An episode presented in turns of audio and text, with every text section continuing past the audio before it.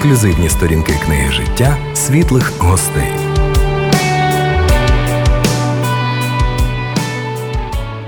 Ми радо вітаємо усіх, хто нас чує, усіх, хто бачить або почує і побачить в майбутньому в запису. В студії Світлого радіо пан Орест Білобрам. Оресте, вітаємо вас тут. Вітаємо. І дуже вам раді. Скажіть, будь ласка, я деяку інформацію про вас там нагуглив. Між Києвом і Львовом. Тобто ви зараз мешкаєте у Львові, в Києві проїздом, чи все ж таки в Києві мешкаєте, у Львові буваєте? У Львові я родився, в Києві зараз живу. Зрозуміло. Ми сьогодні з паном Орестом будемо говорити про гомілетику, таке старовинне грецьке слово. Я подивився в Вікіпедії статтю, значить, свого часу гомілією називали таку невимушену дружню бесіду. Я б хотів, щоб ми приблизно в такому розрізі поспілкувалися сьогодні.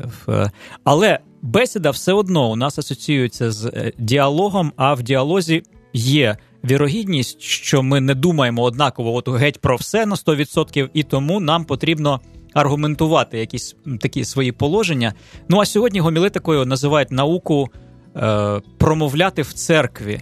Тобто церковна гомілетика, ну от уже, напевно, з отців каппадокійців, а можливо і раніше.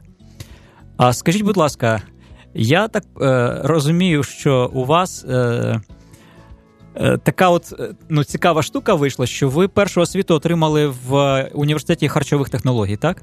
Так. Просто мені здається, що гомілетика – це мистецтво приготувати теж страву. Ну, скажімо, є основні інгредієнти – це, власне, книги священного писання, канону там Старого і Нового Заповіту. Але промовець має це так приготувати, от, щоб це було і смачно, і поживно для аудиторії, тобто для тих людей, які будуть це поглинати якось. Саме так. Тобто у вас це якось так гармонійно вийшло. Але в Національному університеті харчових технологій я вчився на теплоенергетика. То я знаю, як так проповідь сказати, щоб аж тепло стало, бо гаряче. Скажіть, а от ви викладаєте гомілетику, а чому саме? Тобто ви отримали богословську освіту, але могли ж там теологію викладати і так далі. Чому схилились саме сюди? В риторику, скажімо так. Ну, в принципі, мій основний предмет – це герменевтика, як тлумачити Біблію. А гомілетика – як говорити то, що натлумачив. І тому вони начебто взаємозв'язані між собою. Тобто мій основний – це герменевтика. А так, як я проповідую в церкві сам, і так я дивлюся, що це проблема є, що в церкві проповідують, як би це так сказати, спонтанно, без всякої такої підготовки другий раз. І, виходить, проповіді такі вони не збудовують, або просто людина виходить, прочитала Слово Боже, пересказала, і на тому крапка. Ну, пересказ – це не є проповідь. Моя дитина в 3 класі теж вчиться, їм треба прочитати і пересказати. Вона то саме робить. Ну, це ж 3-класник, але ж коли ми вже духовно зрілі люди, вважаємо себе такими, народжені згори, то ми повинні говорити, відповідно, зовсім по-іншому. Тому десь сьогодні будемо ближче до гомілетики, але герменевтику теж будемо якби враховувати, брати також до уваги. Добре, ми вже заговорили про певні проблеми. Ну, добре, така проблема номер раз, люди просто не готуються. Ну, напевно, там хтось читає, в Євангелії написано, коли вас потягнуть перед царів, то не думайте заздалегідь, що ви, як ви будете виправдовуватися, бо в той момент вам спонтанно, от саме в момент, коли ви станете, до речі, саме, якби, слово риторика, а гомілетика, вона так чи інакше дотична, вона виростає з риторики, воно було пов'язано з давньою Грецією, з оцими містами, державами, як от Атени, де були вільні громадяни, хоч це було рабовласницька, але демократія. І вони, значить, кожен вважав за потрібне вміти захищати свою справу в суді. Тобто промовляти перед суддями, перед присяжними, перед присутніми і переконати, що саме сусід винуватий, що це він мою грушку забрав або межу пересунув там, а не я. От. І, якби це в конфліктному моменті все це, якби, виростає. Але сьогодні ясно, що проповідник, він говорить перед своїми братами і сестрами, які, як правило, його давно знають, бо з вулиці рідко так запрошують попросто промовляти в церкві і дають кафедру. І відтак уже має якусь фору від них.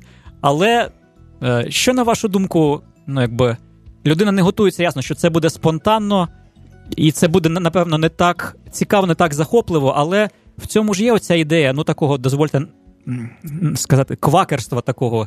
Тобто ми сидимо просто, і от раптом я відчуваю таке захоплення, мені хочеться просто говорити, я встаю і говорю. І я вірю, що Дух Святий через мене промовляє от спонтанно.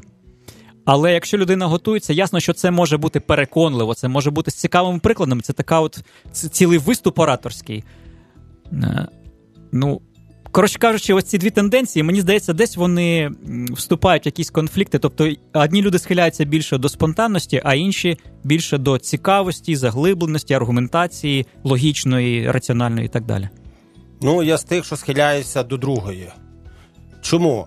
Я вважаю, що проповідь треба готувати. Коли ми готуємо проповідь, ми теж вважаємо, що це ми робимо під натхненням Духа Святого. І коли ми говоримо проповідь, це теж під натхненням Духа Святого. Я другий раз приводжу такий приклад. Давайте зробимо певне порівняння. Візьмемо 12 апостолів і 13 апостола. От 12 апостолів вчилися у них Ісуса Христа. І нам кажуть, нам не треба вчитися, нам треба Христа вчити, нас помазання навчить. Окей. Апостол Павло вчився у них Гамаліїла, а апостоли вчились у них Ісуса Христа. І як ми далі бачимо, кого потужно використав Бог? Правда? Відповідь риторична, питання риторичне. Апостол Павло, він пішов проповідувати на землі поган. Не пішли 12 апостолів, вони навіть туди й не хотіли йти. Вони навіть якщо десь розбіглися, тоді їх апостол Павло трохи погнав, то вони тільки ходили, проповідували своєму єврейському народу. Вони навіть до поган не йшли. А от Ісус Христос підняв апостола Павла, який вчився у них Гамаліїла, і його відправив на терени поганських народів. І що цікаво, якщо ми тепер проаналізуємо, хто скільки написав Нового Завіту. Якщо ми візьмемо апостола Павла, хто як говорить, хто 13, хто 14, він написав книг Нового Завіту. А скільки книг написали 12 апостолів? Давайте порахуємо. Апостол Петро 2 книги написав, Іван 5 книг написав, Євангелія, 3 послання і відкриття. Хто ще з апостолів писав?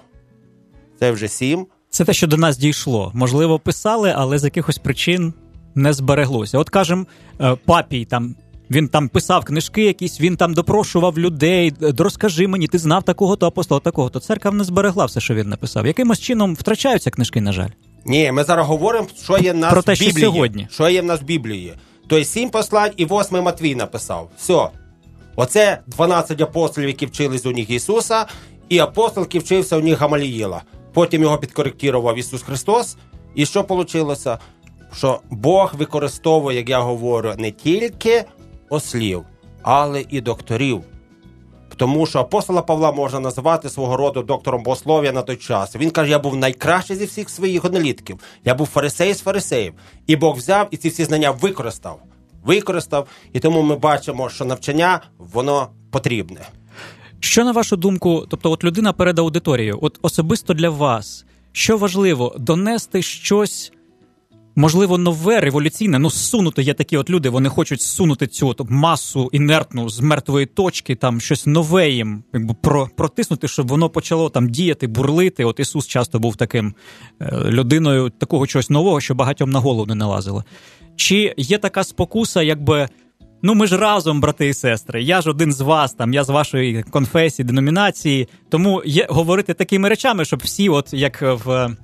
таких американських церквах, афроамериканці, амінь, брат, алілуя, і так далі. Тобто оці от два моменти. Як ви себе бачите? Ви більше от людина, яка щось нове хоче принести, чи давайте насолодимося нашою спільною вірою? От ми ж однаково думаємо, ми ж заодно. На рахунок Ісуса Христа, я хочу сказати, він нічого нового не говорив. Він вийшов за канон Старого Заповіту. То, що єврейський народ на цей час не розумів, який має прийти Месія. Вони відкинули 53 главу Ісаї. Месія, раб, страждає, вмерти, поховати. Та ні, це не наш Месія. Наш Месія, який прийде, такий політичний, який наведе швиденько порядок. Тому Ісус не виходив за рамки канону. Він, в принципі, говорив те, що було в каноні, просто для них це було нове. А насправді це було Слово Боже. І тому, виходить, коли ми будемо сьогодні щось нове видумувати, фантазувати, виходячи за рамки канону, оце буде називатися, так м'яко сказано, алегоризація, або, так сказати, конкретніше, це буде єресь. тому що цього немає. І тому що видумувати нове, я теж багато чого можу видумати, мені теж приходить багато різних ідей. Ну, наприклад, можу одну розказати. Чому апостол Павло відрікся Ісуса Христа? Павло? Петро? Петро, вибачте, да. Чому? Злякався? Ні. Є нова версія, бо п'яний був тоді.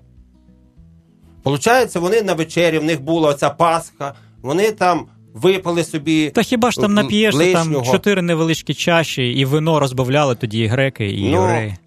Я просто показую, що можна видумати. Получається, вони там напилися, Христос каже, хто з вас вийде з мене? Петро, я? Та я ніколи, руками там махає, якби людина, знаєте, під тим ділом. Пішли в сад, Петро там заснув, бо вже спати захотілося від того. Прийшли потім далі туди, прийшли якісь люди, Петро вихватив меч, давай, навіть попасти нормально не може по людині, ледве по вусі попав. Ви зараз це придумали, чи чули проповідь? Хтось проповідував? Ні, це я придумав. Як приклад, так? Так. Отакі ексклюзивні речі, ну це видумки, які не відповідають Слову Божому. І тому, коли отаке видумать, хочеться щось таке ексклюзивне, зворушити народ. Ну, приклад з проповіді покажу. Один брат проповідає. Кажу, ви знаєте, чому ніневітяни повірили Йоні? Чому? А ви представте собі, кит приплив до Ніневії, відкривається паст, і з неї виходить Йона. Ну невже ви не повірите такій людині? Я тако послухав його, кажу, ну, добрий чоловіче, ну глянь на карту. Ну саме ближче море до Ніневії 700 кілометрів. Ну який кит приплив до цього? Отаківо, як би так сказати... А вони в підзорну трубу дивились. А в них не було ще тоді. От шкода. І тому, виходить, отакі вида, воно так ексклюзивно звучить, так цікаво, от, так захоплююче, так натхненно. Але це все видумки, вони не відповідають дійсності. Орест Білобрам в студії Світлого радіо, він викладає гомілетику. Це мистецтво промовляти, промовляти перед аудиторією, промовляти в церкві. Тобто, попросту проповідувати. Які, на вашу думку, основні такі розповсюджені, ви кажете, я свідок, ну, робляться якісь помилки. І, на вашу думку, вони прикри, бо можна було б краще, робиться не, як, ну, не найкращим чином. Найрозповсюдженіші приклади. Ну, брат проповідує. Уявляєте собі, брати і сестри, як тяжко прийшло з Йосипом Марії. Сніг, сугроби по коліна, морози. Він веде Марію туди, у Вифлеєм, такий мороз, в хуртовину. Як їм було важко йти на цю перепис? А я говорю, ну добре, ну якщо ти, брат, родився в Сибірі, і ти постійно бачиш сніг, ну це не означає, що по всій планеті постійно сніг? Це колядки. Ну, тобто, в піснях творчості люди пристосовують, знаєте, як ото там афроамериканці, білі розіп'яли нашого Христа, ну і так далі. Або там...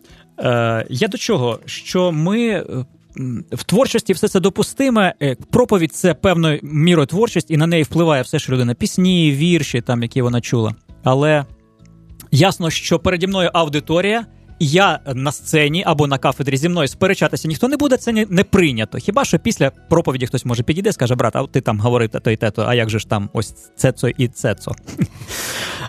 От, то я можу цим користатися, але я маю мати на увазі, що багато людей, кожен щось думає, і у людей можуть бути, ну, вони можуть просто втратити хтось, я можу втрачати аудиторію через те, що хтось не згоден з тим, що я говорю, і йому це здається взагалі. Тобто я маю вибирати. І от ми сказали, що, в принципі, гомілетика, вона дуже тісно пов'язана з герменевтикою. Я тлумачу текст, я зачитую уривок якийсь, як правило, що вже було в Старому Заповіті, або от Ісус там брав книгу пророка Ісаї, і далі йде місце для тлумачення. Давайте заглибимося в цей текст, про що він, чого він стосується, я вивожу якісь принципи. Тобто я маю завжди пам'ятати, що переді мною живі люди, аудиторія, вони теж щось знають, щось читають, і якщо я несу щось, тобто якщо я не аргументую достатньо, сильно, переконливо якісь принципи, якісь свої думки, вірування, то люди дивляться на мене, а чому я маю от слухати цю маячню, а де докази? Тобто, і це ми знаходимо, ви згадали Павла, у нього це найяскравіше видно. Це діалог такий сократівський, він щось стверджує, а потім каже, а ти мені скажеш, так а як же ж там те-то? А я тобі відповім, а ось. Тобто завжди мати на увазі співбесідника. Я говорю з людиною, я маю його переконати. І Арістотель виділяв 3 основні види переконання. Етичне, логічне і емоційне. Тобто Наскільки важливо враховувати всі три, коли ти проповідуєш? Чи можна, в принципі, одне зробити своїм улюбленим і їздити на ньому? Ну, в принципі, можна по-різному до цього підходити. Арістотель – це для нас теж не богонатхнена людина. От, він може свою точку висловити. Але я вважаю, для того, щоб говорити якусь істину, завжди повинна бути аргументація. Хоча б 2-3 місця. Біблія при 2 чи 3 свідках істина, вона є істина. А коли ми це говоримо без аргументації, то воно відповідає просто як наші допущення, наші теорії. Ми не можемо це виставляти, що це Бог так дійсно сказав, що це на Слово Боже так вимагає. Ні, це просто виглядає, я копаюся, я що шукаю, от в мене є така версія, давайте обговоримо чи подивимося. Але треба, якщо ти говориш якусь істину, вона повинна бути аргументована зі Слова Божого. Але ж це ж, виходить, що у людини може виникнути питання, добре, ти посилаєшся на якогось там пророка чи на книгу закона, але треба ж звернутися до того тексту і подивитися, на що він посилається і про що він говорить, а раптом в контексті він про інше. Ну от приклад, нещодавно, наприклад, є такий відомий уривок, послання до євреїв, жертви і принесення ти не схотів, але тіло приготовив мені. І посилання на якийсь там 80 якийсь псалом.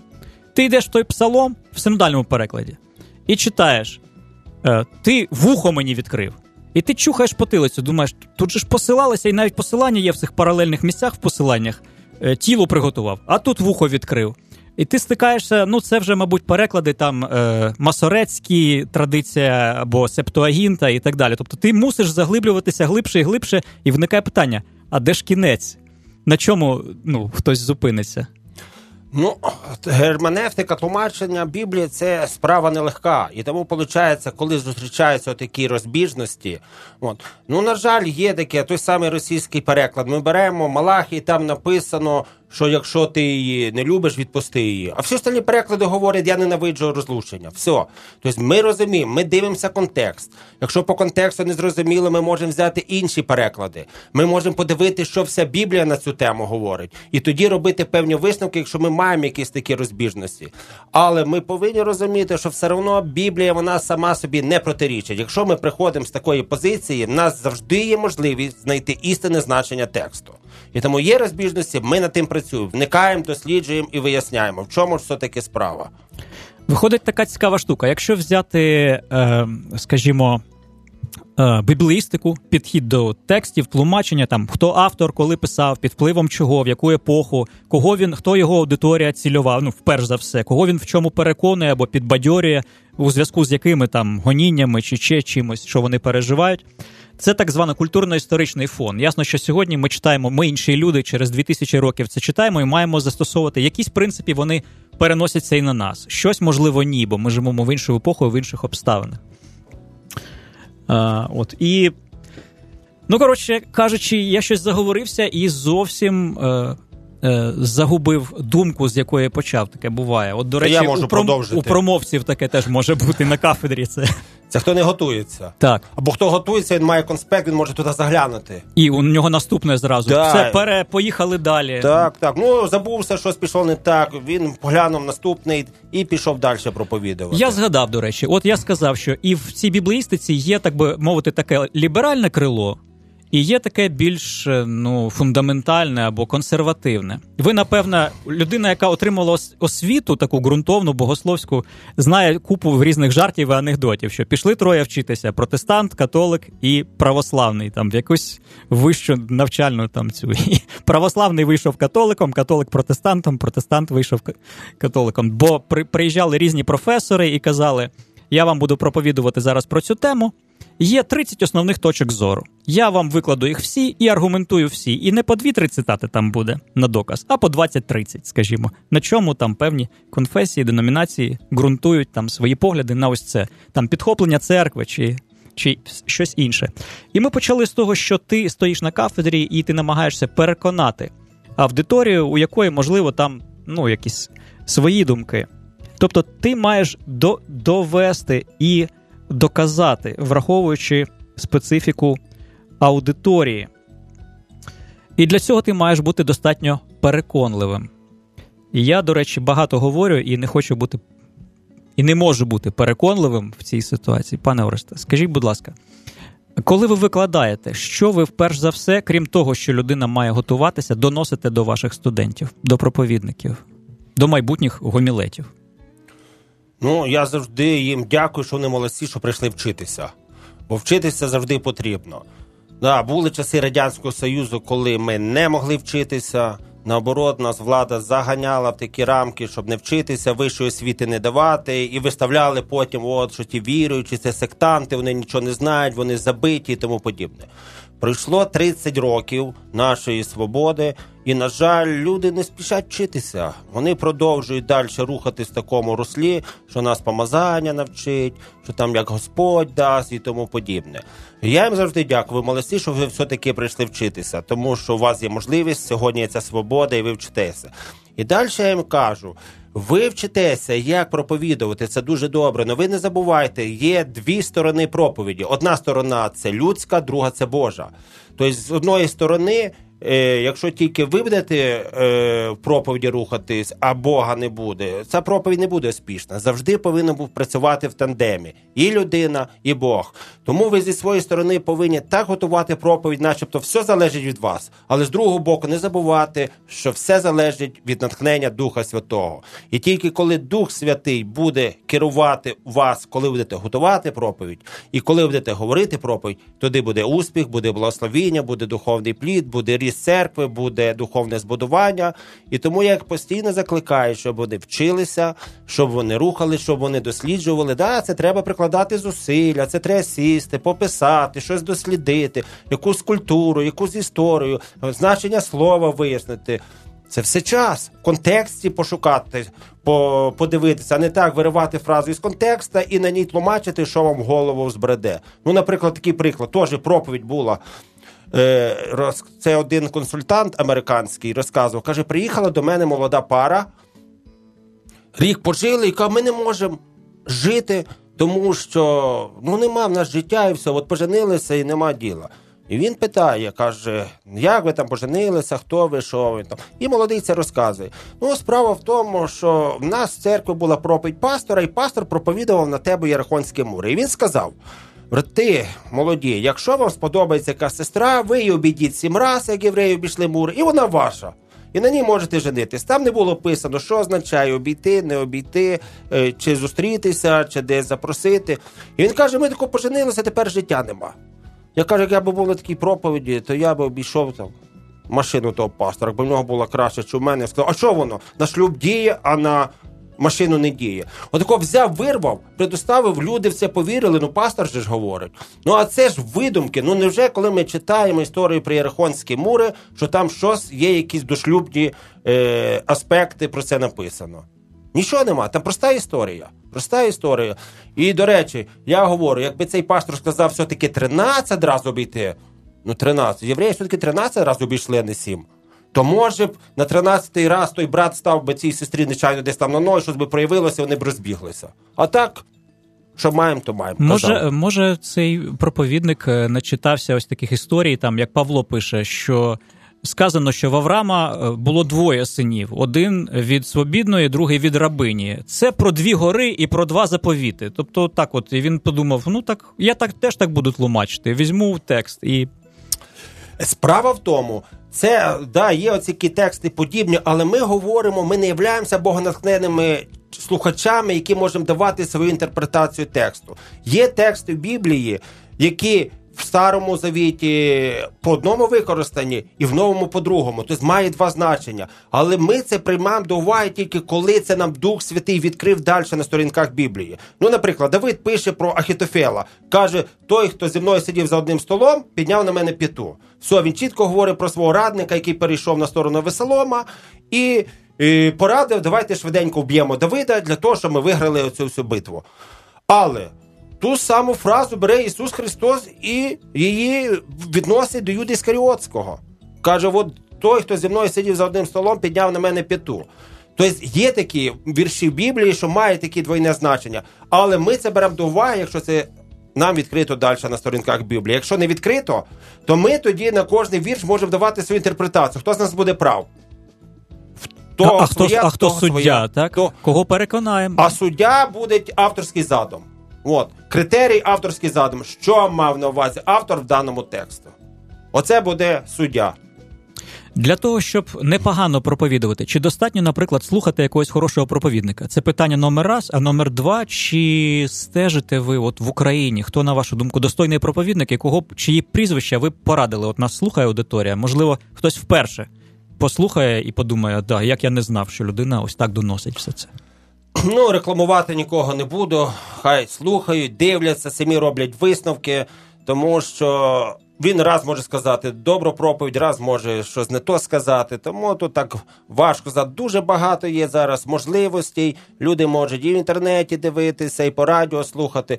Тому слухайте, дивіться, вибирайте, що вам підходить, щось не так, переключили, пішли далі. Тому я так нікого не говорю, самі в першу чергу слухайте свого пастора, не забувайте про нього, бо він вас відповідальний за вас. Що станеться, ви першим ділом до нього повідете, а не до того проповідника, який десь там за сотні кілометрів від вас, який вас і не знає. І от про вплив того, що ми чуємо, скажімо, там музикант, наприклад, він там слухає, у нього є улюблені гурти чи виконавці, він наслухався, він хоче, він наслідує, там хоче такої ж техніки досягнути і так далі. Наскільки от просто слухання проповідей можуть, ну, якісних, скажімо, допомогти людині? Ну, я не думаю, що слухання допоможе. Воно може мати додатковий вплив, якщо людина буде цього навчатися. Якщо людина буде вчитися проповідувати, тоді оці вже додаткові, вони зіграють свій плюс. А просто такого навчитися на... Ну, учні вчилися у ніг Ісуса. Так, ми читаємо, ви сказали, листи Павла, але це листи... Ну, це не проповіді, вони ж і не звучать як проповіді. Вони, ну, дуже відрізняються від проповіді, скажімо. Та я не говорю, що це проповіді. Я маю на увазі, кого Бог більше використав. Того, хто вчився, чи того, хто не вчився. Як ми бачимо, що більше Бог використав апостола Павла, який мав і світську науку, а потім ще й отримав Боже відкриття. І Бог його потужно використав. Апостоли мали тільки Боже відкриття. І чомусь Бог їх так потужно не використав, як апостола Павла. Ну, знову ж таки, це, якби я б сказав, дискусійно теж. Тому що ми просто не знаємо, до нас не дійшло, але Бог його знає. Є там передання ці церковні. Хтось їм вірить, що вони пішли, там Пилип, Тома, кудись там, ну, може, не в Рим, а в інший бік, туди в Персію, в Індію, там, в Іран сучасний і так далі. Оці церкви древні. Ну, так, але ми наразі відталкуємося від канону Біблії. Що маємо в Євангелії? Записів, так. Що являється богонатхненним Словом Божим. От ми з цього відтолкуємося і тому дивимося. От. Кого Бог більше використав? Чи має проповідь якось, ну, виглядати от структуровано? Ну, от риторика, ми сказали, там якийсь вступ там був, ну, Цицерон, там оці всі відомі промовці, чиї прізвища до нас збереглися. Чи це може бути по-різному? Якби зовнішні якісь критерії? Ну, один брат приїхав на конференцію, молодий брат, от, йому сказали, будеш проповідувати. Він почав готуватися дуже потужно, готувався, постився, молився. І коли йому прийшлось проповідувати, він вийшов на проповідь, і він не проповідував свою проповідь, тому що на стіні появилася огняна стрічка, і він прочитав всю проповідь. Тому, якщо Бог дає такі проповіді, нема питань, це так. Але коли ми проповідь готуємо самі, обов'язково повинна бути яка структура. Тому, ну, всі ж психологи говорять, ви починаєте слухати пісню чи дивитися фільм, ви дивитесь буквально пару хвилин. Якщо вас зацепило, ви будете дивитися. Зацепило, переключили, пішли далі. Так само і проповідник. І він починає там тягнути, то, ну, переключив далі і пішов. Тому треба людину зразу спочатку проповіді зацікавити. Сказати, що це, що я буду сьогодні говорити, це дуже тобі потрібне буде. Вон, якщо ти це прослухаєш, це вирішить там багато твоїх потреб чи щось подібне. Тобто треба вміти людину зацікавити, щоб людина зупинилася і послухала те, що будете говорити.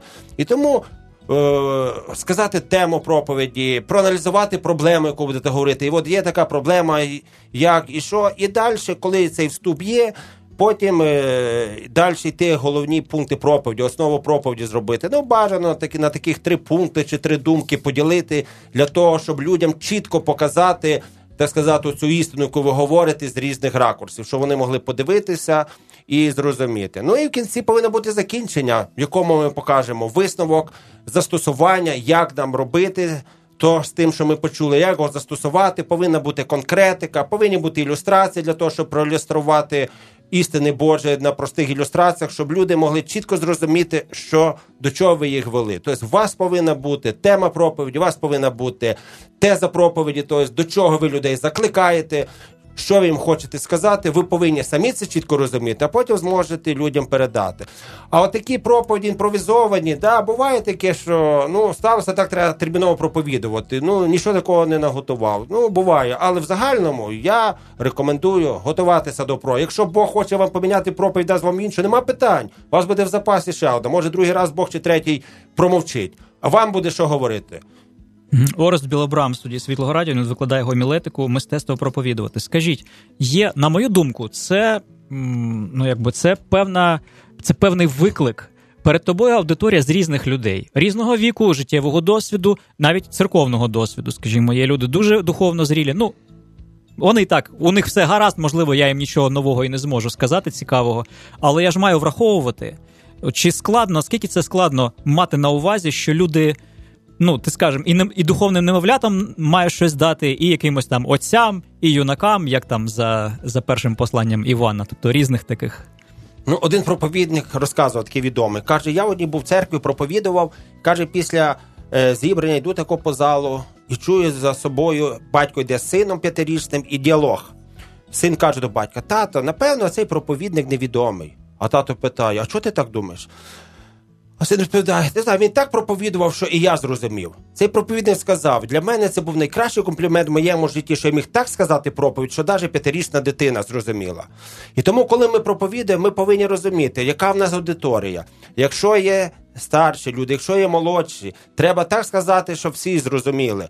Я другий раз говорю проповідь, коли бачу в залі діти, я навіть до них звертаюся, якісь питання задаю, щоб вони розуміли, що це теж і для них лунає, щоб вони теж щось трошки включилися і могли щось вловити з цієї проповіді. Тому проповідь, коли треба дивитись, на яку ми аудиторію говоримо. Тоді буде результат. А якщо ми просто приготували проповідь, як приїхав один студент, теж на практику, то їх в село відвезли там проповідувати.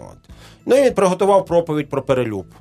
А там сиділи одні сестри похилого віку. Питається, їм актуальна ця проповідь? І тому, виходить, завжди треба дивитися, які аудиторії ми проповідуємо. Тому люди можуть бути різними. Якщо ми проповідуємо старшому поколінню, то одне, якщо молоді, то інше. А якщо вже всім, то якусь таку універсальну істину, щоб вона була всім доступна.